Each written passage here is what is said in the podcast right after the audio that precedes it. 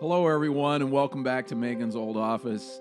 This is our April 3rd edition of Megan's Old Office. We continue with our Lenten series of the seven deadly sins, and my name is JD Gorlet, and I'm the senior pastor here at uh, Dundee Presbyterian Church in lovely Omaha, Nebraska, and I'm joined once again by my good friend Keith Holmes. Keith, how are we doing, man? We are doing great. Can you speak for everyone in that No, regard? I wish I could, Okay. but I am doing fine. Right. Okay. We've been working through our uh, uh, list of seven deadly sins with the idea during Lent. Lent's a season of preparation, and so uh, a study of the seven deadly sins in Scripture.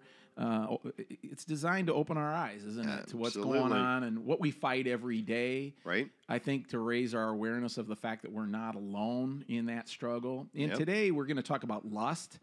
And this uh, is something that I think of the seven deadly sins is the one more than anything else that we most easily deny away. wouldn't you say? Absolutely. Oh, uh, yes, in my life, absolutely. Yeah. A 100%. and it's there's so I much shame atta- uh, attached to it, Yep. and yet there's so much in our society right now uh, that elicits lust and, and contributes to lust. Not that we're not responsible for our behaviors and our choices and the things that we do, but uh, because we most certainly are. But uh, this is really a challenge, not and not just for men. Uh, No. men tend to get the focus of this. Right, absolutely. But no, women women have the same problems we do. We're all human. Right. We're all fallen. Right. And so, So we're going to talk about it and hopefully get you to think about it in your own life, and uh, so uh, travel along with us as we uh, as we do this study. And today, there's one passage of scripture, Keith, that I think really speaks to the the sin of lust, and that's uh, 2 Samuel chapter 11, verses 1 through 27. This is a story that's um,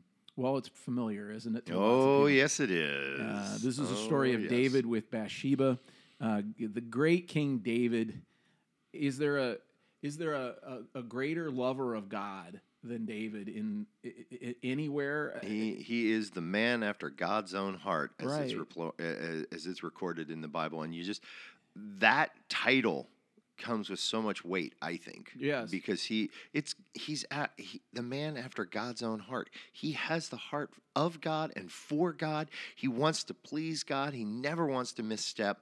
And we're about to see him fall off a ledge. right. Basically. Spoiler alert, and I don't mind you bringing that up, making the spoiler. It's interesting. What we want to be is we want to be like David in the sense of loving God. Yep. With that kind of intensity, right? That's, yep. As you just said, that single minded, that, that single heartedness. Exactly. And yet he's about to do some things here uh, that are just reprehensible. Ugh. Which, if we're so now, are we in the story? You and I are all about getting people That's into the right. story. Yep. And so you want to be like David. You want to aspire to be like David in relationship to God. And yet, if you're going to aspire to be like David in relationship to God, which is a good thing, you, you read this story and you're going to have to. The, the story is there. The scripture is there to remind us. Hey, man, uh, you're still susceptible, right? Yep. You, this reminds us that we are, no matter how hard we try, we cannot do it. And and being in love with God and being devoted to God does not insulate us, does it? No, that, that would be another thing that. I would talk about before this. It does not insulate us from the weaknesses of, of the flesh, uh, from being just selfish and, and conniving and, and, and sinful. Right. And we shouldn't have that. But I think a lot of times people have that assumption uh, of, okay, I love Jesus and I go to church and I read my Bible and I'm in my small group or whatever. And, and maybe they're, without us even being aware of it, we we start to think that we're insulated uh, or above or. We, this couldn't happen to us. This could never happen to me. Right. And I think I think this is I mean, this is an extreme, right? I don't know that I don't know Right. and I certainly pray for our listeners that you will not take this as a model of what you should be doing in your life because you want to be like David, but um, yeah, again, spoiler alert, bad things are about to happen and because of lust. Right. Simply put. Exactly, and you and you use the word correctly. It's an extreme example, Right. Uh, and there's value in the extreme example. It Yep. wakes us up if we'll listen to it, even though it's probably not. It's probably not going to live itself out in our lives this, as extremely as this. Exactly. The extremity of this, the extremity of his love and devotion for God, which is undeniable, and the extremity of his sin, of David's sin, ought to wake us up and sober us up. And that's really spiritual sobering. That's what this season of Lent is really about. Getting sobered up, you know. Yep. So exactly. all right, let's get into it. Chapter 11 of uh, 2 Samuel. And Keith, as this is a 27 verse read, so bear with me. Uh, uh, Jonathan, our producer, is always wanting us to read perfectly. Yes. And I'm just going to announce that I'm not going to do that. And I don't care. I'm not listening. To, I'm freezing Jonathan out. He's going to give me a dirty look when I mess up this reading. And I don't care. Uh, uh, but as I'm reading, Keith, and everybody out there, what do you think starts the trouble for David? Where does it begin? Where is that leading edge of the problem? There we go. And uh, so I'll read and then we'll pop right into that question. All right, here we go. Uh, 2 Samuel chapter 11. In the spring of the year, the time when kings go out to battle, David sent Joab with his officers and all Israel with him. They ravaged the Ammonites and besieged Rabbah, but David remained at Jerusalem. It happened late one afternoon when David rose from his couch and was walking about on the roof of the king's house that he saw from the roof a woman bathing. The woman was very beautiful. David sent someone to inquire about the woman. It was reported, This is Bathsheba, daughter of Eliam, the wife of Uriah the Hittite. So David sent messengers to get her, and she came to him, and he lay with her. Now she was purifying herself after her period. Then she returned to her house. The woman conceived, and she sent, she sent and told David, I am pregnant. So David sent word to Joab, Send me Uri- Uriah the Hittite. And Joab sent Uriah to David. When Uriah came to him, David asked how Joab and the people fared and how the war was going. Then David said to Uriah, Go down to your house, wash your feet. Uriah went out of the king's house, and there followed him a present from the king. But Uriah slept at the entrance of the king's house with all the servants of his lord, and did not go down to his house. When they told David, uh, Uriah did not go down to his house, uh, David said to Uriah, You have just come from a journey. Why did you not go down to your house? Uriah said to David, The ark and Israel and Judah remain in booths, and my lord Joab and the servants of my lord are camping in the open field. Shall I then go to my house to eat and to drink and to lie with my wife? As you live and as your soul lives, I will not do such a thing. Then David said to Uriah, Remain here today also, and tomorrow I will send you back. So Uriah remained in Jerusalem that day.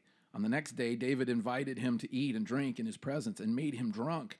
And in the evening, he went out to lie on his couch with the servants of his Lord, but he did not go down to his house. In the morning, David wrote a letter to Joab and sent it by the hand of Uriah. In the letter, he wrote, Set Uriah in the forefront of the hardest fighting, and then draw back from him, so that he may be struck down and die. So Joab was besieging the city.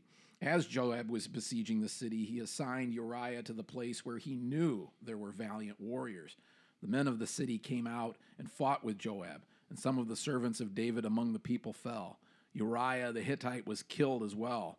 Then Joab sent and told David all the news about the fighting, and he instructed the messenger When you have finished telling the king all the news about the fighting, then if the king's anger arises and if he says to you, "Why did you not why did you go to so near to the city to fight? Did you not know that they would shoot from the wall? Who killed Abimelech, son of Jerubbaal?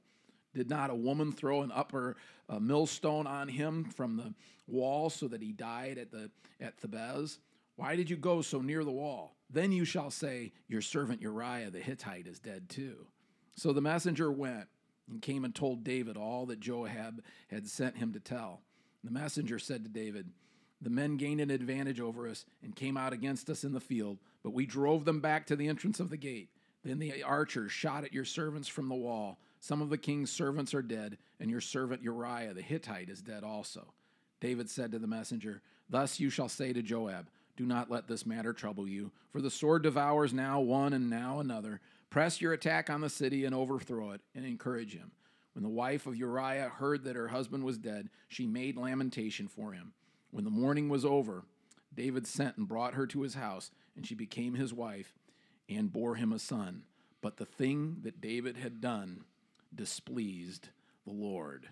Really? You think I did, think huh? so. You think, huh? What a story to be in the Bible, right? When when we're convinced that the Bible is nothing but a bunch of fairy tales and happy-go-lucky Right. Wis- Walt Disney movies, we get this, Keith. Well, you know, it kind of go. It for me, it goes back to the idea that the misconception people have about the Bible. It's it's a rule book. It's a book that shows how to be perfect, how how you you need to act, how you need to do things to please God, and really, that's not it at all. That's not what the Bible is.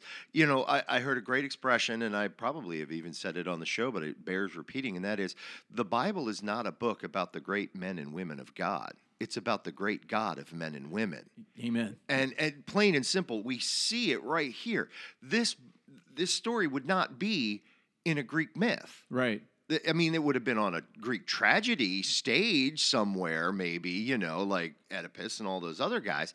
But this story would not have been about a man of God. Especially since David is the great hero of all time uh, in in in uh, from the people of God. I mean, there's there's great ones. There's Moses. There's Abraham, but nothing. No one exceeds David as You know, far if- as heroes. If heaven has a lobby, his his re- highlight reel is playing on the TVs right, in the lobby, right? exact- Yeah. exactly. So now, just to be clear, before we get back to the question at hand, which Yeah. we asked before, just to be clear for everybody, here's what went down: David is king. Uh, they're at war, which happened all the time. Uh, he has adultery. He commits adultery with Bathsheba, and and has Bathsheba's arranges for Bathsheba's husband Uriah to be killed, so that it it covers up what he has done and Right. makes it look like uh, he is completely free of this sin. That's what David, the lover of God and the and the the man after God's own heart and all this kind of stuff, uh, where he got to be. And so the question is, uh, Keith, how did I want to know when's the, when does the trouble begin? The trouble the trouble begins when he's bored Right. and alone Right. with nothing else to do. Right. And bef- and to interrupt you, Mm-hmm. I think you're exactly right. And it's interesting not just what you're saying; it's interesting what it, what's what you're not saying. The trouble doesn't begin when he has uh, sexual relations with Bathsheba. The no. trouble does not begin when he kills Uriah. No. those are tremendous sins, but that's not where it begins. No. right? Right, absolutely. By then, we are in full blown sinful lust mode. We are in full blown cover up. Get get this. We got to fix the problem, and we're not asking God because we know God's not going to bless us exactly. and answer our prayers. But it's interesting, isn't it? Because a lot of times with our own lives, with other people, we're uh, focusing in on uh, on the sin that's committed. In this case, David uh, committing adultery, David uh, committing murder. Right. Uh, and, by that time, the point you're making, which I agree with completely, is by that time the locomotive is is off the rails. Right. So it's like we need to go back further. Right. We need to get not just with David, but with ourselves. Let's go back further to when this thing started. Right. And I love what you're saying. You're saying it started when he was bored. right. Wow. Now we're all in the story, aren't we? Because right? who hasn't been there? Who hasn't been just sitting there? And and and in our day and age, with the with the technology that we have, with the internet, with the access to pornography. Right. And I mean, this is he he's wandering around his roof, and I assume it's a peeping tom moment, right? That she's in a bath. And There's no question. that, that either she's in a window, there, you know, there's a window open, or she's on the roof of her own ho- house bathing, and he sees her, and he just doesn't stop looking. He This is- just continues. This is, and I've said this before in other Bible studies. This is the Bible's condemnation of pornography, right here. there we go. Now he's not. Uh, he doesn't have a magazine. He doesn't have the internet. Uh, he doesn't have a movie of some kind or something like that. But just as you said, he is bored. Uh, he's he's not engaged with anything, and he's alone. Yep. And he looks. And it's dark. It's the other. That's the other thing I always go with. Is, Late in the day. Boy, sin just loves a dark corner, doesn't right. it? He, he thinks nobody is he, nobody can see him, Right. Including God, by the way, Right. And he looks. He doesn't have to look. He doesn't have to. He doesn't have to be bored. He can be m- more positively engaged in something, and we'll get Right. into into that in a minute. Uh, but he's bored. He's disengaged with everything around him. He's alone. Also, by the way, he's king, so he's got all the power and ability in the world. He can do whatever he wants. And these are the voices that are playing his head because this is, you know, that was a question I have. What are what are some of the voices that are going that are talking to him right there? What are what are the things that he himself is saying to himself, and what is Satan whispering in his ear? What is, you know, did, was there ever, you know, how they uh, they have the angel and the devil on Right. your shoulder? Was there an angel anywhere saying, uh, "David, look away, look right, away, look right, away"? Right, It, definitely, there was. And that an- that question is a great one, and it's easy to mm. answer, isn't it? What voices are playing in his head?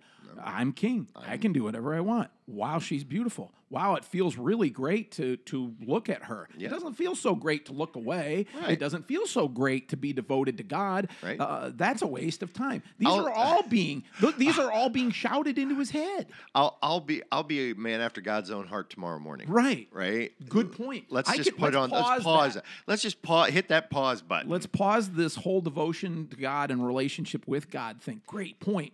All of these things are playing in his head. And at this point right now, who isn't in this story? And when we're when we do these these Bible studies on Megan's old office, that's the thing that Keith and I talk about uh, off. Uh, you know, when we're getting ready, we want how do we bring everybody into this? Right. Well, it's pretty easy here if anybody's listening to this honestly, right? Exactly right. I mean, I, I know I am. Every time I read this story, I think of all, I think of all the times because I you know I'm okay. No big shock to anybody because I'm I am an, a man in the 21st century. I struggle with pornography. I struggle with lust because my and I love my dad. My dad was a great guy, but my dad wanted to make sure I was a red-blooded American boy you know, and he pointed out beautiful women to me. He, you know, he would kind of direct my attention to that just to make sure I was looking at women and that was okay, you know, and so I was fed that a constant diet of that as I was growing up, and I got you get used to it, Right. And now, as a man, you know, as someone who's trying to be, well, not like David in this scene, Right. but more like David in the man after God's own heart. I fight this stuff every single day. and the the admirable thing, and I really admire you saying that, and and uh, I have some similar upbringing to what you described. We're still responsible. That's the big thing. David's Yeah. responsible for what he does, and you could make the argument, oh man, this uh, uh, the situation that David is in, the situation that we are all in in the United States uh, uh in the 21st century with the technology that we have. Oh, that's a tough situation. Yeah, couldn't agree more. It was tough for David. It's tough for us, but we still got to rise above. Right. That, you know, that's one of the things, Keith, that really comes out to me as far as the the the, the sin, all of these sins, but particularly the one of lust, is our need to stop, call time out, and rise above it. Do something, Right. Anything to stem the flow of this, Exactly because right. we see what it it gives birth to. Just in this case and in our own lives, it gives birth to complete destruction. You know, I, it destroyed it destroyed four lives. Mm-hmm. It destroyed David's life because now he, you know, for a time, tr- David truly repented of things. That's absolutely. that's another point that we, you know, Right. about David. I think that he truly repented from this sin and all the other sins that he committed. But also, it ruined Bathsheba's life because now she Right. has to save her reputation, save her life. She could have been stoned to death, even though the king was king. Right. She was the woman in Right. this situation, and in that And he could do whatever he wanted. Yeah, he could have. He could have thrown her out to the street and said, "Yeah, stone her. She, Yeah. she's, she's cheated on her husband." And of course, it ruined Uriah's life. It killed Obviously, him. right. And then part, you know, further down in in chapter in the chapter here in verses 15, 16, um, the son that Bathsheba bore David dies Right. because he displeased the Lord. Right. And and so four lies, just like that, right? just completely tumultuous, completely destroyed, utter utter destruction. And if you think, you know what, all I'm doing is sitting in my dark living room with my computer looking at these looking at this stuff on my computer, I'm not hurting anybody. Nobody knows. Nobody, Nobody, knows, this. nobody sees this. Guess what? God's right there looking at it going, "Oh geez." Yeah. Or or even worse is, okay, you know what? Maybe I can watch a live feed, or maybe I can talk to somebody. Okay, now maybe I can do this. Okay, maybe now I get in my car and I drive away from my house and my wife and my children, and Nobody knows. nobody knows. Nobody's the worse for it. and all that Nobody hurt. I'm not hurting anybody, and yet I think we all know there's a ton of hurt in that. well progression. and even it uh, well said good point all uh, across at the very least you become in that scenario that you're talking about you become less than what you were created to be Oh, there Your- you go. your in your relationship with with god is far less than it would because you're driving around now saying yeah, it doesn't matter. You're rationalizing. Oh, my At the gosh. heart of your relationship with God is a lie. Uh, how can you have a lie be a part of any relationship, whether it's you and me as friends, or you know you with Jesus as the Lord and Savior of your life? How can you, or, or your your wife, your kids, anyone, anywhere? How can you have a lie be this in any place, it, have any place in that relationship, and have it be worth anything at all? So in the scenario that you paint, and I'm glad you did, in David's case, there's obvious victims and damage and destruction all around. In the scenario that you paint, where there's a man in a basement somewhere and nobody's around, nobody's even aware what he's doing and all that kind of stuff. It's easy to rationalize and all this mm-hmm. kind of stuff. But even in that situation, and you're telling yourself it's a victimless crime, there's a lie. There's a lie that you're telling yourself. There's a lie that you're placing in, in the midst of your relationship with God. And that has, there's no other way around it. It's unavoidable. That has to cause damage. Absolutely. That's just by Well, nature how it has to be.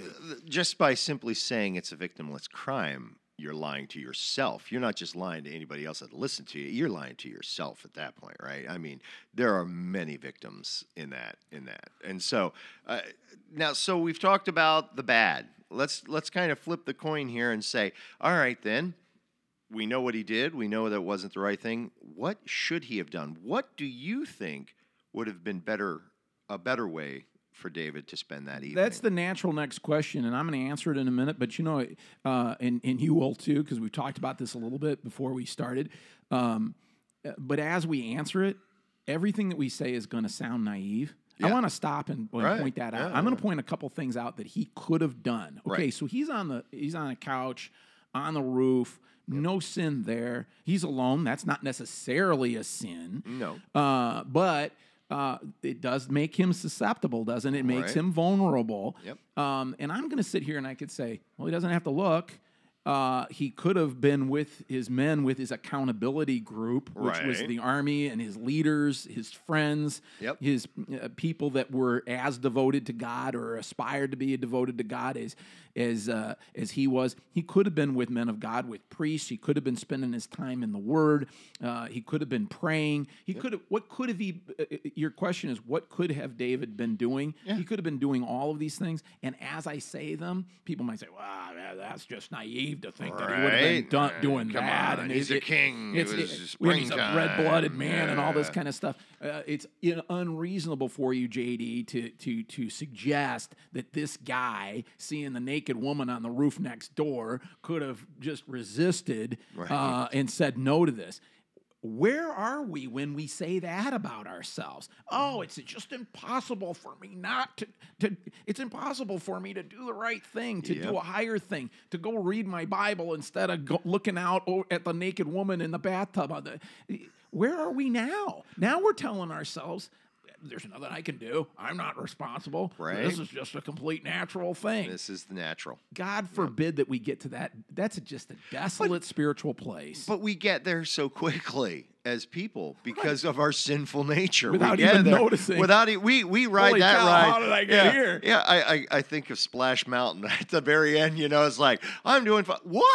Wow! And then you're down at the bottom of the hill, and you're like, oh, oh What dear, just What happened? just happened? Yeah. I mean, you're. I mean, it's that quick because we. And again, you've said it a couple times. You rationalize it away. You just say to yourself, "This can't be wrong," or "God won't care," or it, I'll start tomorrow. You know, that's my favorite with diets. I'll start my diet Right, tomorrow. how's that right? working Yeah, for you? Right?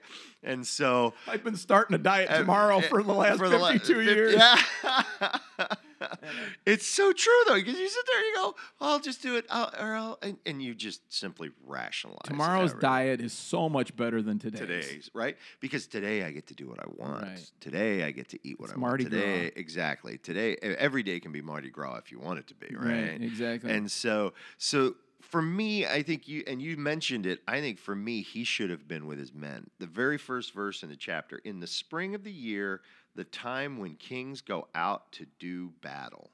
When they're out with their men, when they're out on the field, they are the, the winter is over, the the spring has started, new growth and everything, and and he's out. He should have been out encouraging his men and telling them, God, this is a godly pursuit. And in, and you're engaged in something. It's hard for us to identify with Right. being in battle, but that's Right. what David was. He was a warrior. He was engaged for the Lord, and Right. he he would have. You're right. He would have been engaged in something uh, that he w- saw and knew was a godly uh, mission, and Right. we could get into that uh, at a later time. But he's he's engaged in in being bored and being alone and Right. in being vulnerable. And you're right; it goes so fast. We don't even recognize how vulnerable we are when we are most vulnerable. Do Ex- we? Yeah, absolutely. We sit and we we sit in our dark corner. We we we think we're fine, and man, a person, a friend, an accountability partners, a small group that shines a light in every corner of your life. I know it does for me. I've had accountability partners through the years, and man, does it make it a different world when you know someone's going to ask you, "So, what'd you do this week?" Right. I know you well enough to know. I'm going to ask you this question: Did you did you go to your dark corner? Right. This is at the this is at the uh, foundation of any addiction uh, treatment uh, program, any at all, is having some accountability, having somebody who can look you in the eye, and and and and can keep you on the right page. Right. I want to ask you this. Uh, once she becomes pregnant, once Bathsheba becomes pregnant, what's the rest of the story about? And we can answer that. The first answer is, well, it becomes about David getting Uriah dead or trying to get uh, Uriah to go down and spend the night with, With his, his wife, wife, so right. as to make it look like Right. So then he- all of a yeah, sudden it's Uriah's baby, right? not- even yeah. though it looks exactly like David. Hold Uriah, you know, on your on your baby being on your son being born. Right. Uh, uh, so it bec we can answer it that way, but it's deeper than that. Let me ask it again. Once Bathsheba becomes pregnant, what's the rest of the story about? It's not just about murdering Uriah or making Uriah look like he's the father. It's about something deeper, isn't it? Do you Oh, have an absolutely. answer to that? I, I mean, if as we go deeper, yeah, because you know, for me, it's the cover up, everything about it. But what is right? he covering But what does he cover up? And that's exactly it. It's him denying his sin. Mm-hmm. It's Bathsheba could ver- I don't know. You know, the Bible doesn't say much about her in this particular Right. instance. He, you know, to the point that the writer even refers to her as the wife of Uriah to really hammer home the point that David did this, right? You know, Right. this is He's the focus. bad, He's the right? protagonist Yeah. of this. It- it- so no, no doubt so he was he is just he's covering he's scrambling he's separating himself from god even further in my opinion by doing all this he doesn't want to go to god and say i'm sorry it hmm. isn't until nathaniel comes or nathan comes and starts berating him and belittling him that he finally in the next chapter there's his accountability partner coming in and saying dude knock it off Right. And and to his credit, he does repent. Yes. The rest of the story is about him denying. That's you said that. Yep. It's about him uh, separating himself from God. And here's where it becomes important. What we said before: David loves God, and he can't even see this happening. That ought to scare everyone to death. all of us scare us all to death because we all can get there so quickly like i've said i just this this story is so as you mentioned earlier sobering this Yeah. is uh, uh, uh, when you get here i mean i i always i always sort of joke about reading the book of job and knowing something bad's going to happen in my life right? If ever i if ever i'm you know in a, a study or somewhere and all of a sudden it's like oh the book of job. Oh crud someone's going to die or something bad's going to happen because god's preparing my heart for it by showing me Right. it could be what it could be. And so with this this is this is a, something i probably should come back to in my own life and reread and read because honestly it's like keith this is your day to day right here are you going to let yourself rationalize yourself into sin and then spend the rest of the day denying it or trying to hide from me or are you going to say hey look i'm sorry or even better go find something else to do It takes a lot of character to do exactly what you're talking about. To, it, it- takes a lot of humility to do what you're talking about. But the Bible uh, is not afraid to lift it up to us as a possibility. It- We're as something that we can do, even in the even at the worst moment, even after the sin is com- committed.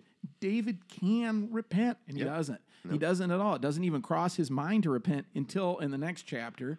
Thanks a lot for giving it away, Keith. Oh, well. Nathan comes to him, busts his chops, and he does repent to his credit. Yeah. And lots of guys wouldn't have repented even Yeah. in that moment. David does, but it's too late to save the child. It does save his relationship with God. Yep. Thanks be to God. Amen. And God does continue to bless David because of his sincere repentance. But as you had pointed out, the child does not make it. Uh, that's just a cost of uh, casualty of the of the sin. So I got a quick question here as we're starting to wrap up. I noticed it on the clock there. We're getting we're getting low on time, but what's the worst thing that happened in this story? Well, you? the, you know, there's so many things. It's hard to really even choose. We'd have to have an argument. I mean, the child dying, and and what happens to Bathsheba? How she's just treated like, uh, uh, uh, as as nothing but an object. Is Right. we could go on for a, a long time with that.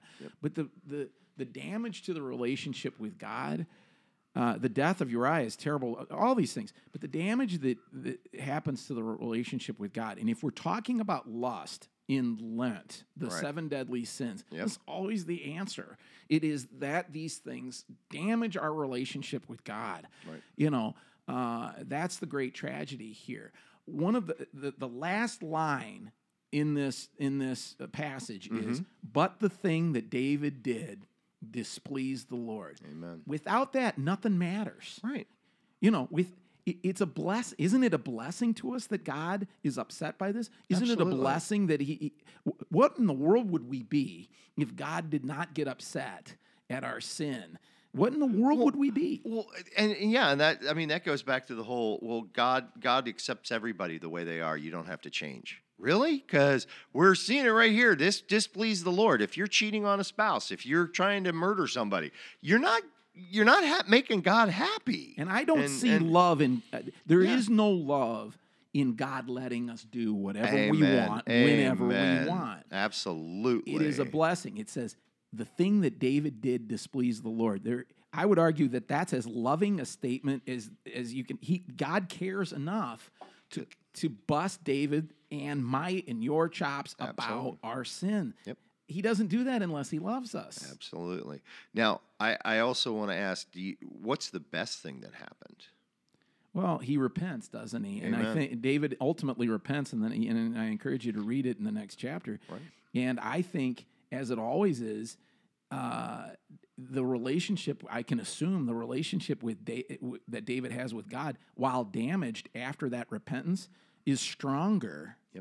Than it was before. Absolutely. Uh, that's the neat thing about the relationship with God. When we repent, it builds the strength. It builds it up. It's like Hopefully, Yeah, pray very much. Hopefully, no, I, I, I agree. I think I think the, the the best thing is is that he repents, and I think here in the season of Lent, you know, as we as we draw closer and closer to Easter morning, remember Sunday's coming, as the old as the old cliche goes. But God wants us to repent. Hmm. He does not want to strike you down dead. He Right. doesn't want you to come to harm or your wife or your children or Right. anything but repentance is certainly something we need to think about. So as we as we consider our sin, we also need to consider what do we need to do about it, and because we can't do anything on our own. right. That's And the uh, of that's Easter. the word word of Lent uh, would be above anybody anything else would be repentance. And so, good word, good talk. We could go on for a Really, while. we can. We are really cutting it short here. Jonathan is looking at Yeah, us. he's yelling at us right now. Uh, God bless his heart.